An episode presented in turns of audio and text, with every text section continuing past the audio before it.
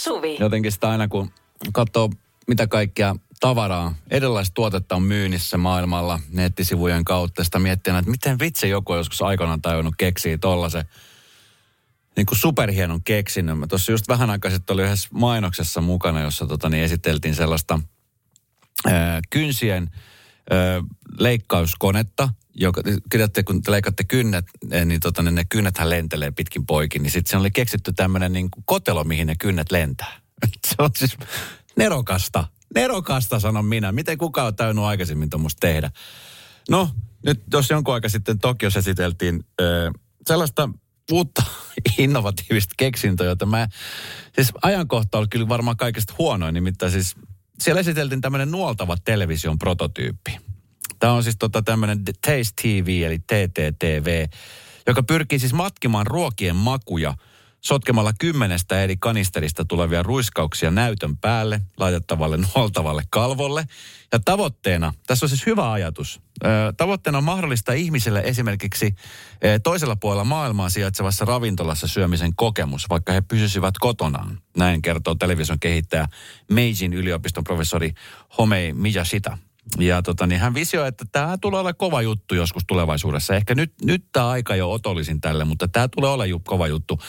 Hän sanoi, että tämmöisen kaupallisen version ö, valmistamiseen se maksaa suurin piirtein 770 euroa. Ö, muutama kysymys, joka on jäänyt epäselväksi. Epäselväksi jää, että miten näyttö puhdistetaan seuraava nuolia varten. Ja tota niin, TTTVlle on kuitenkin nyt näinä aikoina niin tosi vaikea löytää mitä markkinarako. Mutta professori yrittää kuitenkin kääntää korona edukseen. Hänen mielestään tämänkaltainen teknologia voi nimenomaan auttaa ihmisiä pitämään yhteyttä toisinsa ja ulkopuolisen maailman keskellä liikkumisrajoituksia. Että sitten toisaalta jos homma tämmöisen kotiin, niin eihän siellä kuka muu olemassa kuin ehkä mies, nainen, lapset, koira ja sitten jos naapurit tulee käymään ja appiukat ja mummit ja ukit ja Ihan varmasti on hyvä idea. En ehkä ihan vielä laittaisi rahani tuohon television prototyypin kehittelemiseen, mutta tota, saa nähdä, mihin tämä maailma muuttuu. Milloin tulee sitten tämmöisiä kännyköitä, jotka niinku toimii nuolasulla. Onkohan niitä jo olemassa? Radio Novan iltapäivä. Esko ja Suvi. Kaverin puolesta kyselen. On tämmöisiä kinkkisiä kysymyksiä, johon tota, niin ei välttämättä ihan suoranaista vastausta löydy, mutta siis varmasti löytyy ihmisiä, joilla on samantyyppisiä kokemuksia, jotka voisi niin kuin ammentaa ja jakaa. Tässä Mari tarvitsee sellaista aika lailla niin kuin nyt, koska tilanne on se, että on kesällä alkanut tapailla erään miehen kanssa. Molemmilla on pojat aiemmista suhteista. Nyt olemme miettineet seuraavaa askelta ja sama asunton muuttamista, mikä on hieno juttu. Se tarkoittaa sitä, että molemmat haluaa mennä just siihen samaan suuntaan ja haluaa sitoutua. Mutta yksi pieni huoli tässä. Nimittäin mieheni on todella höveli rahan suhteen ja itse olen tarkempi. Tämä näkyy esimerkiksi lapsissamme. Itse olen pojalleni opettanut, että rahan ja asioiden eteen täytyy tehdä työtä, kun taas mieheni antaa pojalleen kaiken, mitä poika haluaa ja pelkän, että tämä aiheuttaa poikemme välille kateutta. Jos asetelma on eriarvoinen, mutta pelkään, että miehen poika alkaa vihata minua, jos olen se pihi, äitipuoli. Jotenka miten valita kahdesta huonosta vaihtoehdosta se vähemmän huono? Terveisin Mari. Tämä on tosi paha kysymys, koska tota, sitähän tietenkin haluaa vaalia sitä omaa tapaa kasvattaa. Ja sitten haluaa myöskin se, että sitten jos siihen talouteen tulee toinen suurin piirtein sama-ikäinen lapsi, että, että olisi niin kuin molemmat vähän niin kuin samalla viivalla sen asian suhteen, että molemmilla opetetaan vähän niin kuin samoja asioita, ei niin, että toisella annetaan hövelimmin ja toisella olisi tiukemmin. Mutta just nimenomaan se, että sitten tässä aika nopeasti jommasta kummasta vanhemmasta tulee sitten se, joka ei ole sen niin kiva. Se toinen on höveli ja toinen ei olekaan ihan niin höveli. Tämä on se tosi paha tilanne. Minkälaisen neuvon sä antaisit tässä tilanteessa Marille? Plus 358 108 6000 on WhatsApp-numero. Tai sitten voi laittaa myöskin tekstari 17275. Mä rupesin miettimään, kun yleensä siis tämmöisessä tilanteessa, siis yleensä tämä on semmoinen aika klassinen tilanne on se, että on pariskunta, joka on eronnut ja sitten kun asuu eri, siis että isän luona tai äidin luona, niin sitten siellä saattaa olla niin, että isä tai äiti on hövelempi ja sitten taas toisinpäin. Niin tuommoisissa se on ehkä jotenkin helpommin käsitellä. Sitten isän luona on isän säännöt, äidin luona on äidin säännöt. Mutta sitten tässä tilanteessa, kun ollaan saman katon alla, mutta sitten on taas niin tämän suhteen kaksi eri sääntöä, niin miten tässä pitäisi neuvotella? nyt tarvitaan hyviä neuvoja. Tapahtui aiemmin Radionovan iltapäivässä. Aika usein huomaan täällä, kun on esimerkiksi kaverin puolesta kyselen osiot niin kuin nytkin ja puhutaan lapsista, niin monelle se, että joku, niin kuin, että lapsen mukaan tehdä jotain tiettyjä asioita, niin se on ihan siis punainen vaate. Esimerkiksi tästä tuli viesti, että haistakaa paskat lapset mitään määrä. Jos taloudessa asuu lapsi, niin kyllä siellä niin kuin aikuiset ja lapset, ne on kaikki ihan niin kuin siinä samassa sulassa sovussa. Toki aikuiset on ne, jotka kertoo ja, te- ja päättää, miten mennään, mutta kyllähän niin kuin lapsenkin ääni pitää olla, niin kuin, pitää kuunnella. Ee, tässä tilanteessa siis Mari, joka on siis muuttamassa miehensä kanssa yhteen, niin tota, on tilanteessa, jossa tota, niin miehellä on oma lapsi. Molemmilla on siis omat lapset ja tota, niin, rahan käyttö on, on se, mikä aiheuttaa hieman niin kuin ihmetystä. Mario on opettanut itse lapselle, että asioiden eteen täytyy tehdä työtä, kun taas puolestaan sitten miehen lapsi saa kaiken, minkä haluaa. Ja, ja tota, niin se pelkää sitten, että tai aiheuttaa poikien välille kateutta, mikä on siis ihan selvä juttu. Tästä tuli viesti, että no kannattaa ehdottomasti ennen muuttoa niin keskustella vakavasti miehen kanssa muutenkin siis, että millaiset yhteiset säännöt tulee olemaan ja tarvittaessa laatika jonkinnäköinen sopimus, että miten toimitaan. Ei vaan rahan käytöstä lapsille, vaan kaikista muistakin asioista. Sitten ymmärtää molemmat osapuolet, missä mennään. Ehkä mies silloin tajuaa, että pitää tehdä muutos, koska kun jaetaan asumiskulot ruokaan ja jotain muuta sellaista, niin sitten ei ehkä enää niin helposti saa kaikkea luvata. Mulla tuli mieleen siis myöskin semmoinen asia, että tässä voi olla sekin tilanne, että tämä, kun en näistä taustasta sen tarkemmin tiedä, mutta että jos esimerkiksi tämä mies on ollut vaikka jo pitkään erossa, on toiminut, ollut yksin, yksinhuoltajana sinkkuna, jotenkin sitten tietää, että kun lapsi jakaa kodin, niin on halunnut tarjota kaiken mahdollisen lapselle. Mä, nimittäin mä huomaan itsessäni tämän piirteen. Ja sitten just se, että joku sanoi, että, että ehkä lapsi saa helposti asioita. Mikä väillä on kyllä ihan ihan totta, mutta taas toisaalta hän on mun lapseni ja mä haluan, että sillä on kaikki hyvin.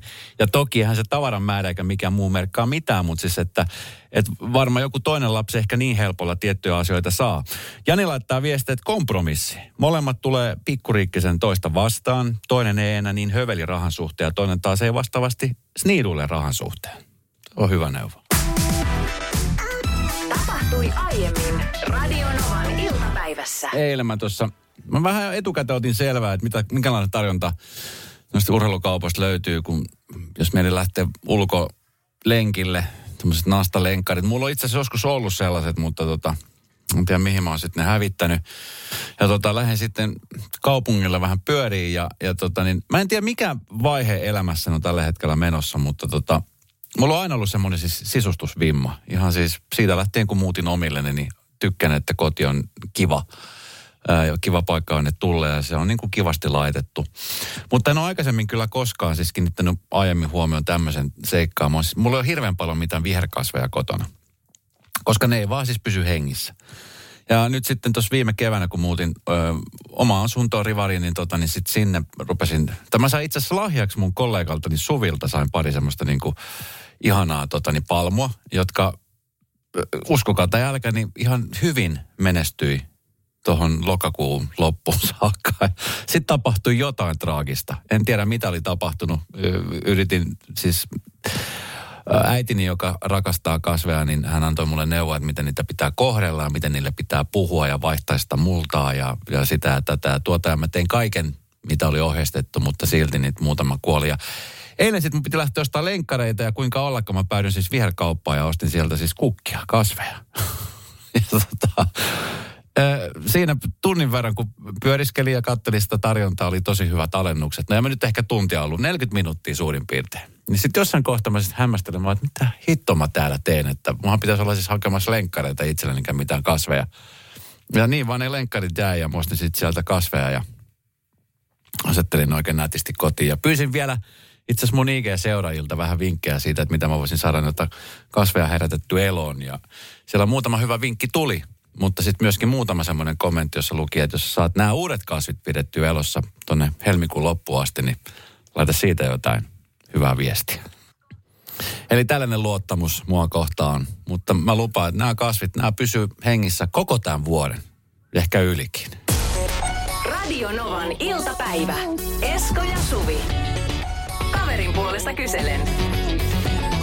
Ihan aina lukee ja katsoo telkkarista sellaisia ohjelmia, joissa ihmiset löytää toisensa. Ja ihan hirveän paljon on muuten tullut sellaisia ohjelmia, joissa kerrotaan sitten, että mihin parit suuntaa häämatkalle ja sitten seurataan sitä häämatkaa. Itse asiassa ei muuten ole sellaisia, en, ole, en yhtäänkään törmännyt sellaisen. Siitä joku TV-tuottaja hyvä vinkki itsellensä. Tuossa just lueskelin hetki sitten Iltasanomissa, että itse asiassa eilen jo ihmettelin tätä, kun tota Paris Hilton, kuuluisa Hiltonin sukua, niin tota, mennyt naimisiin. Ja hän häät sitten Carter Romin kanssa kesti kolme päivää. Siellä ei järjestelyssä turhia säästelty. Ja miksi turhaa säästellä, kun sitä fyrkkaa on. Mutta tota, ei, ei tämä siis vielä mitään. Sitten häiden jälkeen tosiaan niin raskat häät ollut kolme päivää. Siinä on pitänyt tintaa ja olla sitten kaikkien onniteltavana. Niin pari oli sitten tota, niin päättänyt, että lähtee kahden kuukauden pituiselle häämatkalle. Paris kertoi, että on tehnyt niin kovasti töitä, että on päättänyt sitten lähteä seitsemän viikon häämatkalle. Ja lähtee siis kiertämään maailman ympäri. Vitsi miten siisti. Tuo ihana, kun on sitäkin saanut noin paljon töitä tehty, että olisi voinut lähteä maailman matkalle. En tiedä yö, yöpyvätkö he sitten Hilton hotelleissa, että saako sieltä vähän alennusta, mutta siis se alkoi Tyyneltä mereltä, Bora Boran saarelta, joka on siis aina, kuulostaa todella eksoottiselta. Ja sitten sieltä ovat lähteneet sitten etenemään.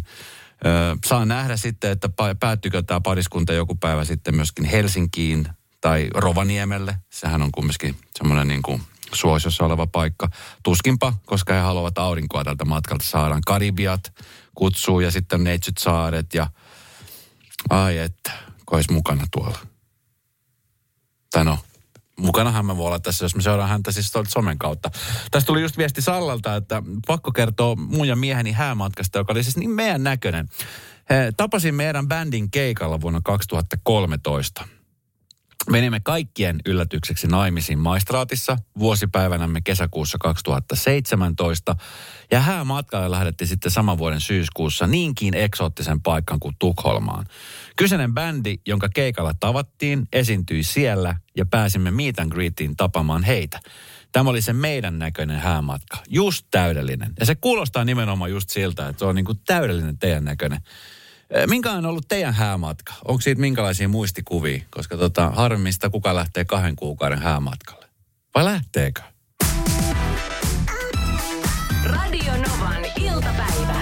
Esko ja Suvi. Tuossa kerron Paris Hiltonin ja hänen uuden puolisonsa hääkekkereistä ja häämatkasta, joka kestää sen pari kuukautta.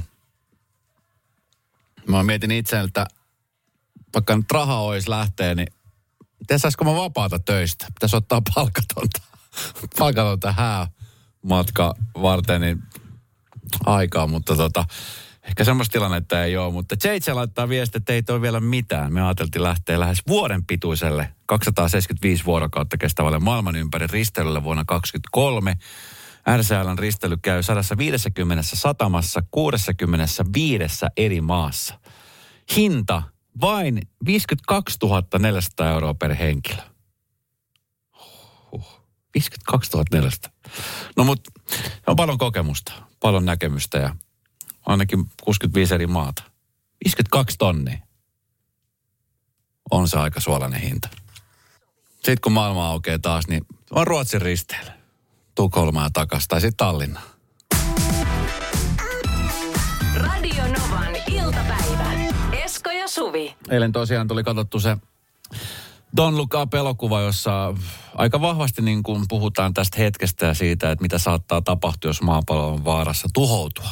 Ja miten ihmisille annetaan tämä informaatio ja ketkä uskoo ja ketkä alkaa uskoa salaliittoteorioihin. Ja tämä on tämmöinen hyvin ajankohtainen leffa, joka tota, niin suosittelen lämpimästi, jos vaan Netflixin löytyy, niin, niin kattokaa ihmeessä. Se on sellainen, joka kyllä herättää ajattelemaan asioista ehkä – No, sanotaan näin, että herättää ajattelemaan. Se on niin kuin pääasia tuossa elokuvassa. Ja siinä puhuttiin myöskin tulevaisuudesta ja siitä, että miten me ehkä sitten tulevaisuudessa suhtaudutaan erilaisiin asioihin. Ja, ja tota niin, tuossa aamulla, kun tuottajamme kanssa käytiin tätä päivää läpi, niin hän kertoi, että hän oli nähnyt uutisen tiedelehdessä, jossa tota niin, puhuttiin siitä, kuinka nyt jossain vaiheessa tässä testaillaan. Nythän on puhuttu siitä, että avaruuteen turistimatkailu alkaa pikkuhiljaa avautua, mikäli sitä Fyffendaalia löytyy. Mutta tota niin, äh, sitten on myöskin nyt sitten, tämmöistä mä oon aikaisemmin kuullut. Mutta tämä kuulostaa tosi vaaralliselta. Ää, nimittäin siis avaruushisseillä ajotaan kuuhun asti. Avaruushissejä pidettiin pitkään mahdottomana toteuttaa. Mikään kaapelimateriaali ei ole samaan aikaan riittävän kevyttä ja kestävä, jotta se pystyisi kannattelemaan tuhansien kilometrin matkalla omaa painoaan. Kokeilijoita on kaikesta huolimatta riittänyt ja tämmöinen kiinalainen avaruustutkimusyritys Kalt esitteli kesäkuussa, nyt ihan ikään puoli vuotta sitten, niin suunnitelmissa rakentaa avaruushissi kuuhun saakka. Hissi koostuu kahdesta osasta. Ensimmäinen vie kapselin maan pinnalta avaruusasemalle ja toinen avaruusasemalta kuuta kiertävälle radalle ja lopulta sen pinnalle. Ja tätä vajere valmistetaan sitten hiilin, hiilinanoputkista. Brittiläiset ja yhdysvaltalaiset tutkijat ovat suunnitelleet kuuhissiä erilaisella taktiikalla. Yli 300 000 kilometrin mittainen hissivajerin ankkurointaisin toisesta päästä kuuhun ja toisesta maata kiertävän satelliittiin 40 000 kilometrin korkeuden maan pinnasta. Tämä siis kuulostaa niin älyttömältä, että mä en yhtään ihmettelisi, jos tämä joku päivä oikeasti toteutuisi. Öö, nyt pitäisi vaan tietää, että miten siellä hissassa oikein pystyisi pysymään, koska tota, niin itselläni tuottaa ongelmia pysyä niin kuin laskettelukeskuksen ankkurihisseissä. Tapahtui aiemmin Radionovan iltapäivässä. CNN, joka on yksi oikeastaan niin kuin maailman vaikutusvaltaisimmista TV-kanavista ja siellä aika nopealle tai isosti nopeasti leviää uutisia, niin siellä ovat CNN tota, niin suositelleet tiettyjä maan kohteita, että maailman kohteita, jossa on ehdottomasti käytävä vuonna 2022. Se on hyvä lista. Siellä on Antigua ja Barbuda, sitten on tällaisia saaria, missä mä en ole edes koskaan kuullutkaan, Bissago-saaret. Sitten on Cape Breton tuolla Kanadassa, sitten Chiilessä, Kolombossa, Sri Lankassa, Dijon Ranskassa, Jordaniassa, Napoli, Italia, Lahti, Suomi.